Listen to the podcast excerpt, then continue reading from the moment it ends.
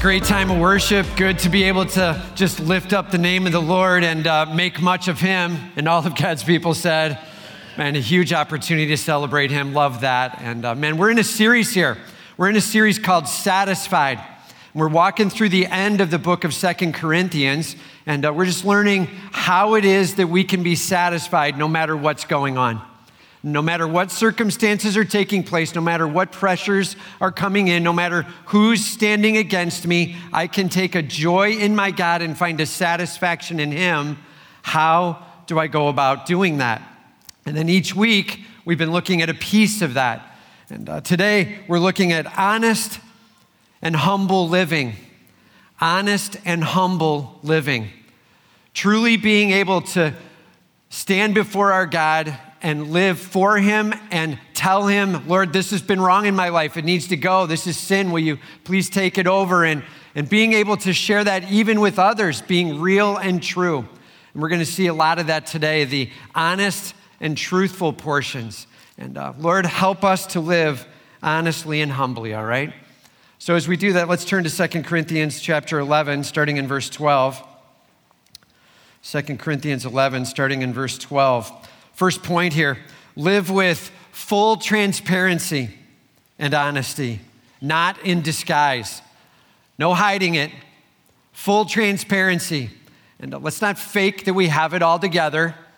And let's not fake that uh, we know exactly what we're doing. There's times along the way where God's shaping us and changing us, and every one of us is on that journey.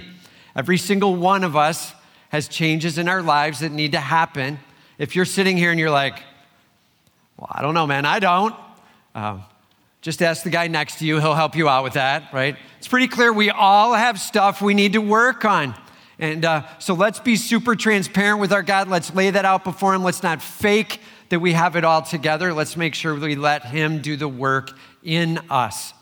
And all of God's people said, okay, God doing the work in us, that's what it's all about. So, 2 Corinthians 11, starting in verse 12, he says, and what I am doing, I will continue to do in order to undermine the claim of those who would like to claim that in their boasted mission, they work on the same terms as we do. Uh, let's just stop and we'll work through that sentence real carefully. He's like, and what I am doing, I will continue to do. And uh, this is a tie back, uh, a real simple tie back to the passage right before it, a couple of verses right before, where he's saying, Hey, I want you to know that there was ministry going on, and I didn't come into your world and say, start paying for me, start covering my needs as I help teach you. That would have been a very regular, normal thing then, is that as an apostle came into a community to help plant a church, that that community would help pay for and cover things. But in fact, Paul, through some discernment, decided, no, I feel like God's saying no to that. We're going to have some outside support instead of, and we're just going to care for you guys. It's all give, right? And he's like, that's the plan. That's where we're headed. He says, and what I am doing, I will continue to do. I'm going to keep on working that way with the Corinthian church. It's not going to be on the take, it's going to be strictly on the give. Why? In order to undermine, just so you know, that word in the original language, it means literally to cut out. I'm literally looking to cut out the argument or the claim in order to undermine the claim of those who would like to claim that in their boasted mission they work on the same terms as we do. There's these guys, remember the super apostles, remember that from last week? He talked about these guys who were falsely claiming who they were, in fact, even claiming authority over Paul the apostle. So they must be super apostles, right? And he's like, just so we're clear, those guys are claiming to have the same task we do, the same approach we do, the same ministry we do, but they're making it all about themselves. And so here's the deal, man. We're going to undercut that. We're going to take that argument out. How? Because we're serving and we're not asking for anything in return. That's how. We're going after it very clearly and very simply. We long for God to be glorified, and we're not on the take. Just so we're clear, that means that the other guys were. Okay? And he's like, I'm telling you, it's going to become really obvious who's actually following after God if you watch this subtle little detail of who's getting something out of it. okay? And uh, they're on the take, and I'm undercutting their claim that they're doing the same thing as we are. He says, For such men are false prophets, false apostles. Like this word apostle, it means one who would establish a church. It was somebody sent, that's what it means, one sent, right? But falsely claiming that. They're like, they're not really sent by God. They're claiming to be from God. They're claiming to be working on His behalf. They end up twisting it all up. Their goal is to get it to be wrapped around themselves. They're actually looking to destroy the church at one level and just turn it into a great big me fest. They're false apostles and uh, deceitful workmen. The work they're doing was not to draw attention to God, although that's what they said it was about. Deceitful workmen. The work they were doing, well, they were lying about what it was about, and they were really about something very other disguising themselves as apostles of Christ. Okay, now we're starting to get a really clear statement about Paul's view of these guys. He's using the term false apostle or super apostle. Now he's saying they're disguising themselves, they're masquerading. Literally, they're clothing or changing the exterior to make it look like. That's what's going on here. They're making it look like on the outside that they are apostles, but in fact, they are not. It says, and no wonder, and no wonder, for even Satan disguises himself as an angel of light, right? And so Satan, just so we're super clear, let's go back, get a little history here. Satan actually was an angel. God created Satan. He had a responsibility as a, an angel who had not yet fallen. He had a responsibility for protecting the glory of God. Satan, actually, this glorious, beautiful angel, very lofty position. And in fact, think about it if his job was to protect the glory of God, and then he comes out with this battle cry I will be like the Most High. In fact, what he did is take his very job description, flip it upside down, and make it all about himself. And that was his sin as he now peels everything away and makes it all about him. But he is an angel, fallen as he is okay? And so it says here that he clothes himself, he disguises himself as an angel of light. In other words, he's not changing what he is, he is an angel, but he's changing a little bit of the exterior every once in a while to make it look like. Everybody just say, to make it look like. All right? And that's a really big problem when our battle cry becomes to make it look like. We have to really watch out for that approach, for that habit. And uh, Satan disguising himself to make it look like he's an angel of light. Moments where he could end up presenting himself in a certain way that for a moment would make you think a certain thing about him. Wouldn't last for long because, in the end, right, the heart ends up revealing out through actions, through words, all the rest. But he was able to clothe for a moment and fake for a moment being an angel of light. He's like, no wonder, for Satan even disguised himself as an angel of light. So it is no surprise, ready? If his servants, talking about those guys that have walked into the church, these super apostles, these fake apostles, Paul has just now called them Satan's servants. We're getting some really strong understanding of who these guys are, okay? These aren't some misdirected guys who walked in and they're really nice. They're saved. They're trying. They just got it a little off one day. Okay? Everybody say, not that. Okay, these are guys who walked in and they're like, enough of this. We're going to tear this thing down. And they're motivated by Satan from underneath, and the whole goal is tear the church down. And while Jesus Christ says, I will build my church, Satan says, and I will try to destroy your church. And these guys are a part of that game. These guys are coming in with the goal of destruction. And Paul's like, they are servants of Satan. They disguise themselves as servants of righteousness. They disguise themselves as servants of righteousness. This word disguise, it literally means to masquerade. It literally means to change the outside so that it looks like. In fact, we're going to go into two Greek words real quickly here just so you get the difference, okay?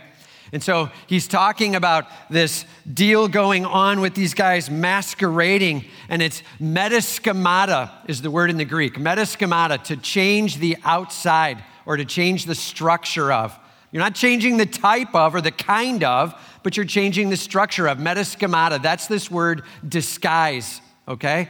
But God's on a whole different plan. God doesn't work that way. God doesn't do some kind of making it look like game plan. In fact, He comes inside and He changes us one degree of glory at a time. In fact, the word is metamorphoso, right? Do you hear the word in it? Metamorphosis, right? It's changing us from one type into another. Like when a caterpillar turns into a butterfly, there's this complete changing over. That's God work. God's doing a metamorphoso. These guys are doing metaschemata. That's Paul's statement. He's like, I want to make this super clear, man. God is about changing from the heart, changing the inside, and having it just spill out. These guys, they're putting on different clothes and calling it done. They're trying to make it look like they're just changing the outside, and that's not the plan. Everybody say that's not the plan.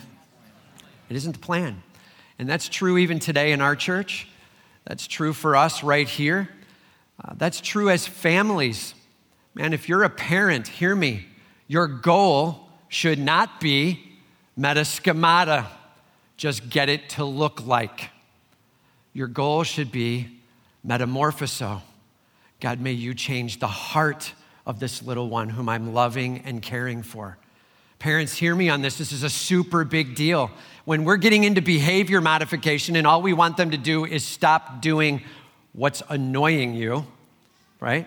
Come on, we all know what's happening. As a parent, there's a moment where you're like, that's it, that's enough. Why? Because it's freaking me out, right? It has nothing to do with the good or bad of it. It's just like, it has to be done. You're annoying me with that, whatever it is. Maybe it even does get as bad as that's it. It's really bad stuff. This has to stop. But what we start to do is we say, don't. Right? We're giving rules and we're trying to challenge them and we're asking them to shape the outside. But in fact, one of the good questions to be asking is why would they even want to be doing that? What's the why behind it? What's the heart underneath it?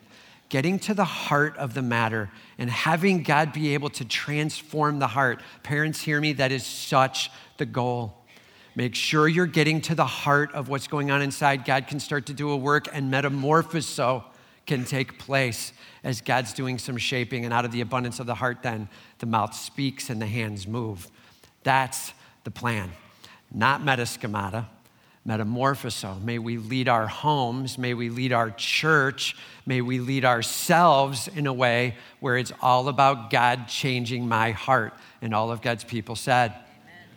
And I'll just say this, parents, if you're looking for a great book out there to read, if you've got the younger kids, kind of 10 and under, uh, Shepherding a Child's Heart, phenomenal book to get after it. And uh, maybe you've got a little bit older kids, they're like junior high age or even high school age, and age of opportunity really gets after the heart of, the why of, the what's going on. Being able to parent to the why, to the heart, so important. These guys were all about the exteriors, and that's it. And Paul's like, that is not the game that God is on. God is transforming us, metamorphoso, one degree of glory at a time. And all of God's people said. And that's our hope is literally we're walking into this world. Please hear me. Maybe you're walking into this church today and you didn't even know it. You're walking in here and you're like, my goal is to try to stop doing this and start doing this. That's my goal. I'm just gonna make myself do it. I'm just telling you that's trying to clothe the outside when all we do is force the behavior. What is the heart motive? What is God working on? What sin do I need to let go of? God, where do I need to see you and your glory all the more? And as I worship you in that area, it literally starts changing my soul. And now that work that I was so targeting that wasn't happening just happens because it pours out of me. May we go after that. True transformation. These guys were disguisers, just changing the outside to make it look like. He says, the end will correspond to their deeds. See, they might have been able to dress it up for just a moment in time, but it would bleed out all over the place. And they were, they were being very destructive to the church, to individuals. And, and in the end, these people serving Satan and destroying the church and standing against Christ and stealing glory it wasn't going to go well for them. And he's talking about, yes, some physical suffering that may happen here on earth, but more than that, he's talking about eternal here. He's talking about hell. As you stand against Jesus Christ and you make it all about yourself, man, that is not a good place to stand. And he's like, I'm just telling you, it's a bad moment for him. And, uh, man, may we live transparently. Lord, I know I'm not perfect and I know I've got a long way to go. Lord, please forgive me for this attitude. Please forgive me for this action. God, help me to learn to worship you. I can't wait to see you transform me. And that is a hope that we have. And if you were raised in a church where they beat down and pressed in that you had to make it look like, here's my request learn to begin to set that down. It's from the pit of hell. God is doing a work within as you worship Him. And that is hope. And all of God's people said, All right. Okay. So, a little illustration. This past week has been the Winter Olympics. I love watching the Olympics. I don't know about you guys. Some people love the Olympics, other people can't stand it. It gets in the way of whatever shows they were normally watching. And, and uh, we don't really watch a whole lot of TV around the house, so the Olympics just give that opportunity for rallying these nations together and really being able to cheer for people that are going after it huge, right? And uh, just super exciting to be able to see them try to take on the challenge of whatever sport they're in. And, and then you get to see it when it comes down to the wire and you see that, that moment of victory where someone is winning the gold and knocking it out of the park, and you get to cheer with them, celebrate with them. I don't know about you you, but there's times where I'm like getting vocal about it. I'm like, yeah, man. I'm telling you, I am not about ice skating. but, but this last week I was like, yes. There was a moment where there was this one, I'm just, I'm just gonna unveil it all. All right, here we go this pairs thing going on, and this dude who was skating with, and he's this huge guy, and there's kind of a new movement in the skating thing where the guys are getting bigger and stronger, and they're they're chucking these girls as they're spinning around. And I made my wife watch it. I'm like, look at this. And uh, so we watched this thing through, and but it was really cool to see this couple come through and dominate and win, and just awesome to see that stuff go on. And you know, as the different uh, people were winning, I don't know if you've noticed this this year, but after they won, they do a quick ceremony right after the competition, and they give them a stuffed animal. Have you seen that? Let's just throw an image up here. For those of you who haven't been watching the Olympics, this is for real, dude. They give them a stuffed animal. I'm like, no! You've ruined the whole thing. How do you hold up a teddy bear and go, ah, I don't know. And I was like really upset. Then I, so I started reading about it. And it turns out it's not a teddy bear, it's actually a tiger. And in Korea, these things represent something about good luck and good favor and I don't know what. But they give them these tigers. They actually do, just rest assured, in the evening, they do the medal ceremony and they end up getting the gold, silver, or bronze. They don't have to go home with a little teddy bear or tiger thing, right? This is just a nice moment. In fact, it was to replace flowers. If you remember, they used to give flowers before. And so now they give tigers, okay? So if you look at that on the right hand side, that tiger there, I did the up close because people were starting to get all enamored with this. So they actually got on the internet and started ordering them by the tens of thousands and hundreds of thousands. And the price started skyrocketing. And people were paying, these things used to be 10, 15 bucks, and people were paying like 50, 75, 100, 150 dollars to try to get their little Olympic tiger to be sent to them. And there's all over the place. In fact, they had to start getting them ahead and, and stockpiling them at the Olympics so that they'd have some because they were getting sold out all over. And, and they're like, get them and hold them, right? And these people back in the United States or wherever else are like, I got my Olympic tiger. And they're holding it up and they're like, Can you see? And just so we're super clear, just because they're holding up their Olympic tiger with a smile does not mean that they just won gold in some competition, right? And uh, Paul's like, I'm just telling you, as we're talking about these uh, fake apostles, they're holding up their little tiger that they bought on the internet. This is fake, man. They're just making it look like. but I'm telling you, they have not the fought the good fight. They are not running the race. These are not the victors. Do not look to them. Look to the ones who are actually saved and making much of Jesus Christ. And all of God's people said, That's what it's all about, man. Let's make sure that we're not just dressing up the outside. Let's make sure we're letting God do a deep work on our soul, that we're truly running the race with Him, and He is changing us.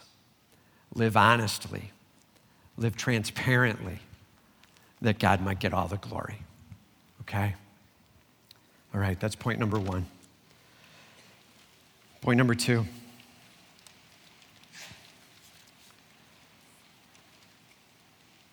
Seek only to make a point through sarcasm sparingly and reluctantly. Did you ever think that that would be a point in an outline? And uh, I'm just telling you, as we break down some of what Paul was going through, I just thought it was really important that we talk this through and we understand and we put a little bit of measuredness to it, okay?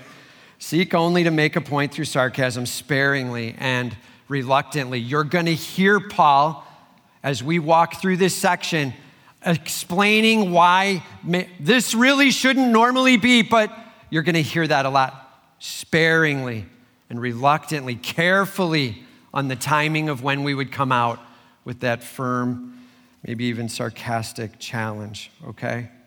He says here, I repeat, let no one think me foolish. Now, this is tying back to verse 1. If you go back to chapter 11, verse 1, it says, I wish you would bear with me in a little, in a little foolishness. Right? He's like, hang on, this is going to sound foolish. And, and, and I'm going to get into talking about myself here. And I know that normally when a guy brags about himself, we just call that foolish and we move on. And you're going to hear me explaining a little bit of myself in this passage. Hang on. Chapter 11 really rolls out some statements from Paul defending Paul, okay? And that's the foolishness he's talking about. There's going to be some, some bragging going on, if you will, some sharing of self in order to defend. And Paul's like, hang on, get ready. And so he's setting it up in verse one. Then he gets off on a little bit of a moment as Paul describes the setup of why he's doing it. Now he gets back to it in verse 16. I repeat, let no one think me foolish. He's like, let's revisit what we were in this chapter for. And so get ready. There's some things I'm going to share here about myself in order to make clear what is going on. I've stayed quiet for a long time, and it's time to get a few things clear. He says, But even if you do see me foolish, he's like, and some of you aren't going to listen to the suggestion I just gave, right? I asked you not to think me foolish, but even if you do, like some of you aren't going to listen and you're going to be like, he started talking about himself. I find that to be foolishness. He's like, well, then accept me as a fool so that I too may boast a little. He's like, So just so we're clear, the super apostles you've been listening to have been boasting about themselves, and you've let that go on for quite a bit. And you've allowed them to even attack into me and the work that God is doing through me. So hang on. As I share a little bit about me, please don't see me foolish. And if you do bend that to, you're talking about yourself, man, just know you allowed them to. Now you're going to need to allow me to. Hang on. Okay, does that make sense? Everybody get where we're going? I'm looking for a lot of eye contact on this one. we all good on that? That's what's going on. He's like, let's make sure we understand this. It's really not a regular habit to go out talking about yourself and bragging on yourself, but I want to get this super clear. That's what's going on in your churches. These guys are decimating the church, and it's time to get a few things understood. Okay? That's what's happening. All right, here we go. He says, uh, Do accept me, uh, accept me as a fool, so that I too may boast a little. What I am saying with this boastful confidence, I say not as the Lord would, but as a fool. Okay? And he says, What I'm saying here, I'm not saying as the Lord would. Now, I'm just going to tell you there's a lot of confusion on this. And uh, there's two real big positions out there, and I'm going to tell you where I stand on it pretty clearly, all right? So, one party says, see, he says he's saying this isn't even what the Lord would do. This isn't even what Jesus would be about. So, the next words out must not be inspired scripture. This is Paul, sin or not sin, it's just Paul. It's uninspired, right? This is just Paul recording him. He's finally had enough. He's going off on a rant, right? And, and that's what this is re- recorded as. And uh, that's one position. Some say that because it says not as Jesus would, all right? All right, here's my position. I don't take that position at all. And uh, I think a very traditional tra- position, first of all, is where I'm at. This isn't a very bizarre position, it's well respected and accepted. But this is inspired scripture. All scripture is God breathed, right? 1 Timothy 3. This is inspired. Notice it says this is not as the Lord would do, this is not as Jesus would do, okay? But what it does not say is this is not words from the Holy Spirit inspired. It doesn't say that. Everybody say it doesn't say that right? He's talking about Jesus here, not the Holy Spirit. And inspiration comes from the Holy Spirit, First Peter, okay? And so the inspiration of Scripture is Holy Spirit breathing into man. He's not saying, This isn't the Holy Spirit working to me. He's saying, I'm not doing as Jesus would do. So what is he talking about? Everybody remember that God the Father, God the Son, and God the Holy Spirit each have roles to play okay? And God the Father, He's got His will over it all, He stands over it all. God the Son, His role is sacrificial lamb. He comes into this world to go to the cross. Jesus Christ, He comes to give. He comes in order to die for us and to rise for us that we might have life. Praise God for that. Amen? Jesus Christ, He comes in to go to the cross and die. So Jesus, when reviled, does not revile back again. When spoken against, he doesn't stop at some point and go, Hey, I am Jesus Christ, the God of the universe. I spoke you into existence, you ding dong. What are you doing? Like, Jesus doesn't do that. Instead, he goes very humble, he takes the hit, and he goes to the cross because his role was to be our lamb. Praise be to God. Amen? We have hope because of Jesus Christ. But hear me, that does not mean that God the Father or God the Holy Spirit does not take that seriously. The Holy Spirit convicts the world of sin and righteousness and judgment, speaking in on what needs to change, right? And God the Father, well, he goes after things very clearly. In fact, what we see Paul doing here very much modeled by God the Father. Job chapter 38. And uh, so I just wrote these words. I copied these words down from Job 38. Ready? It says, This is God talking to Job after Job has said words like, You're wrong, God. You're unfair, God. This is ridiculous, God. Why did you do this to me after what I've done? You should have, right? A lot of accusation. And God the Father in chapter 38. Everybody say that's a lot of chapters in. So God's taking it for a long time and fielding it, but then he finally does address the fool according to his folly. And God says, Job 38, Then the Lord answered Job out of the whirlwind and said, Who is this that darkens counsel by words without knowledge? You hearing that? You don't know what you're talking about, Job.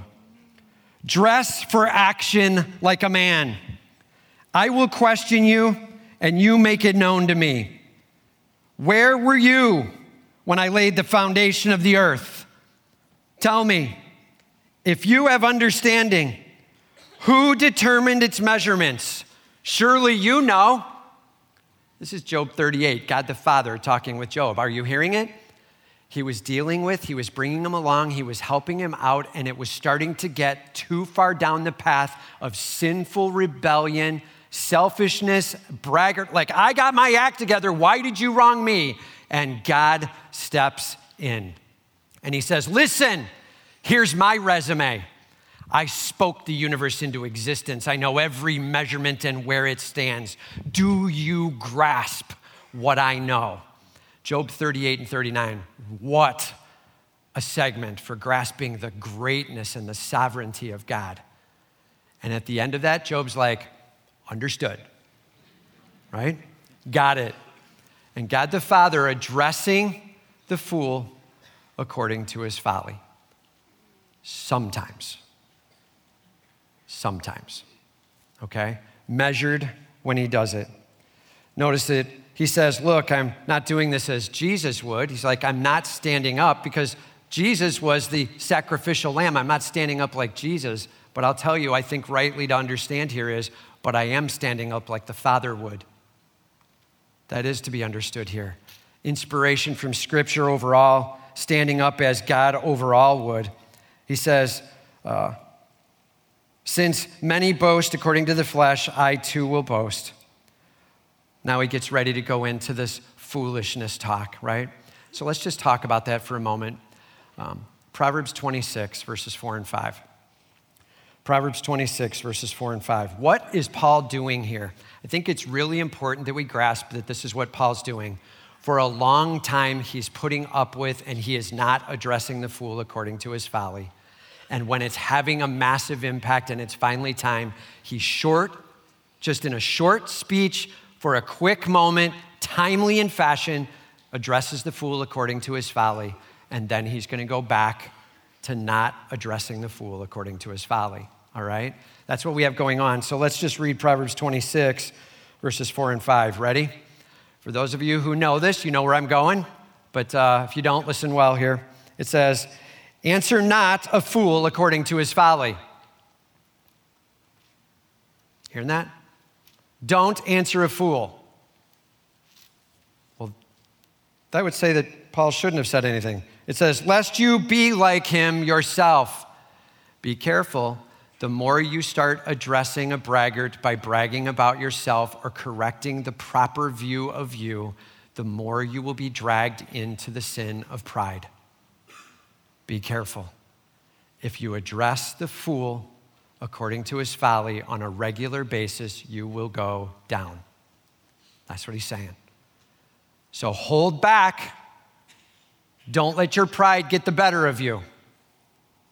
Verse 5 Answer a fool according to his folly. Exactly the opposite now, right? Answer the fool according to his folly, lest he be wise in his own eyes. Answer the fool according to his folly, otherwise, the fool is going to keep on running his mouth thinking he's got it all there because everybody's being quiet and he's got the stage. Right? Now, notice he gives two opposites. Don't answer the fool according to the folly. Then he says, answer the fool according to his folly. Do these passages contradict? Answer no, because look at why. Don't answer, otherwise your pride will get the better of you. Do answer, otherwise they will begin to be wise in their own eyes. One is about its effect on you, the other is about its effect on them. Okay? And so, for the most part, we need to ride in the path of don't answer the fool according to his folly, or our pride will be our undoing. That's where we typically reside. Okay? Everybody say, I get that. Okay. Don't answer the fool according to his folly typically, but every once in a while it's essential. Step in and make it clear. Back your God. Answer the fool according to his folly, timely and in the moment, and then you're done for their good. Please hear me. You are never addressing the fool because it'll make you feel better. Everybody say, not to make me feel better. Not to make me feel better. In order to get things clear with them, right, as Proverbs 26 5 says, that they might not see themselves wise, that they might begin to get it, that the person claiming it or those around them getting dragged in by it might understand. And there's always a little bit of a decision making of when do I step in. But I'm telling you, if it's early in the game, you're probably too early.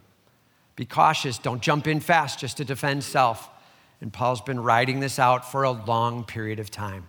He has not addressed the fool according to his folly. And now he's going to address the fool according to his folly. Okay? It's really important we understand what's going on in this passage because if you read it fast, it could be easy to get confused. And that's what he's saying. He's just like, now it's time to step up.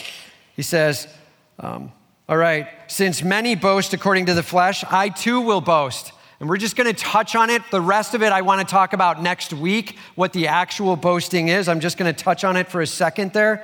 Um, so if you jump down to the next paragraph, you see a little bit of it. He says, But whatever anyone else dares to boast of, I am speaking as a fool. I also dare to boast. Are they Hebrews? So am I. Are they Israelites? So am I. Are they offspring of Abraham? So am I. Are you hearing it?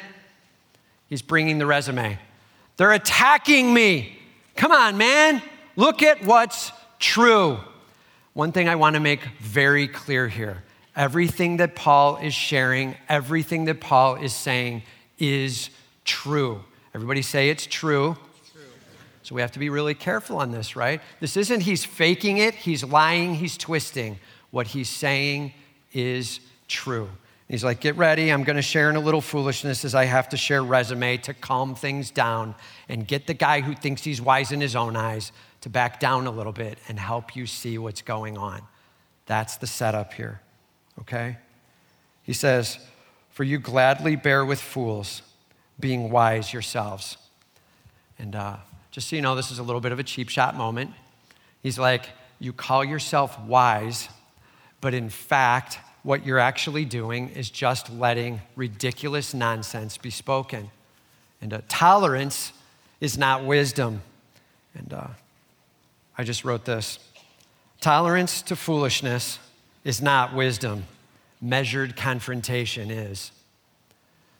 Tolerance to foolishness is not wisdom.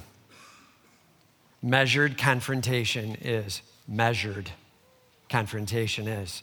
Most of the time, having nothing to say, but every once in a while, realizing when you need to stand up and say it.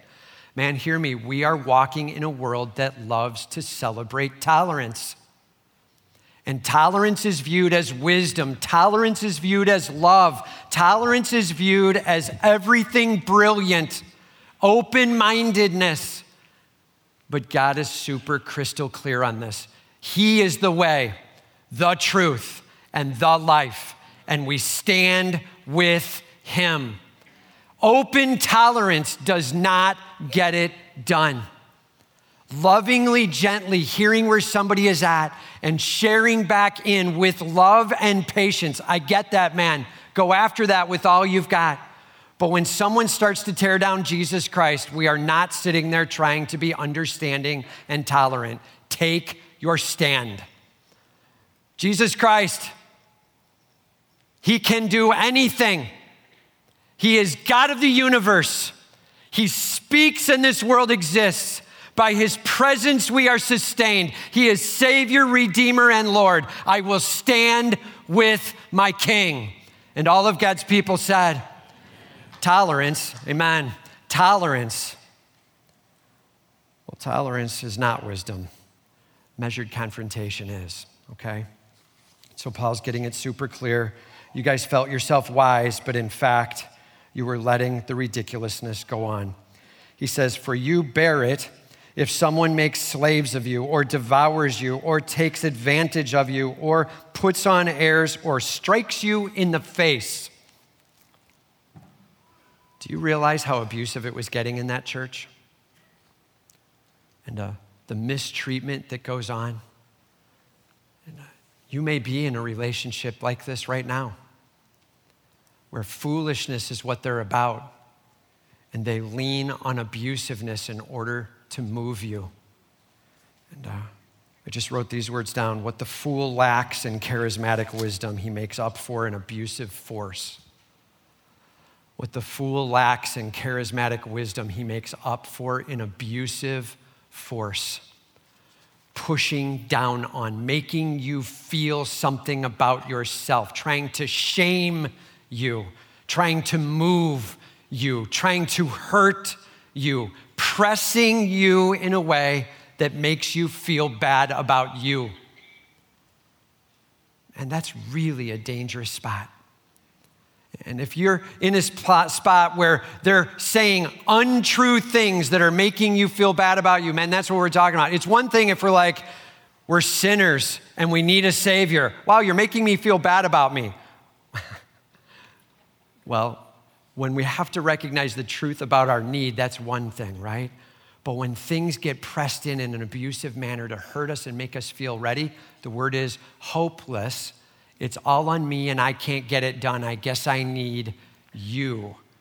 The fool is trying to get you to lean on them, not on their God. Okay? The fool is trying to get you to lean on them, not on their God. And this is a huge deal, man.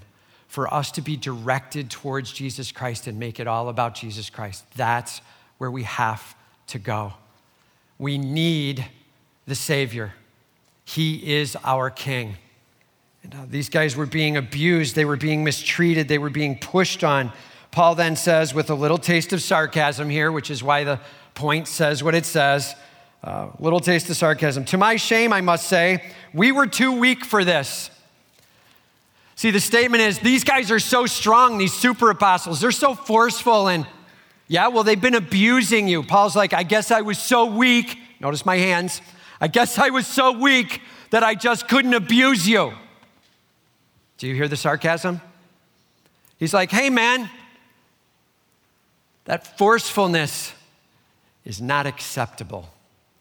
May God get all the glory.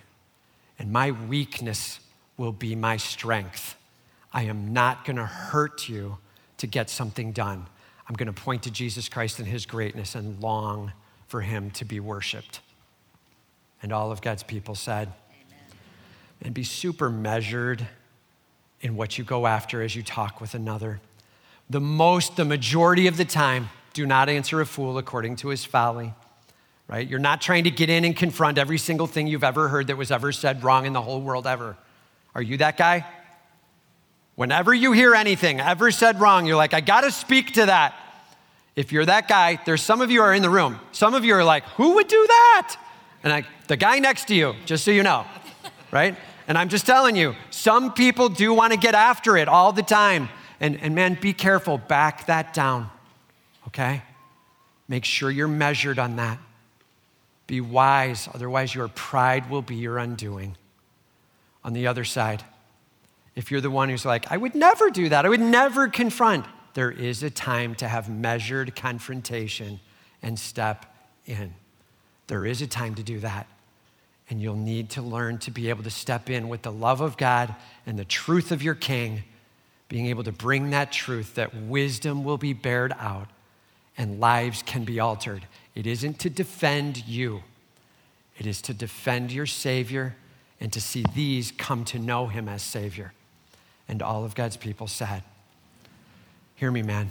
This is a very complex little passage that actually sets up the next run that we're going to be in next week, okay? And it is all about making sure that we grasp this. We need to be about transformation, metamorphoso. God, come change my soul. I get real with you and you change me. I worship you and you do a work in me. And God, help me with a measured love into this world to come and bring the truth of who you are in the right time, in the right way, the truth of who you are, so that you might get all the glory.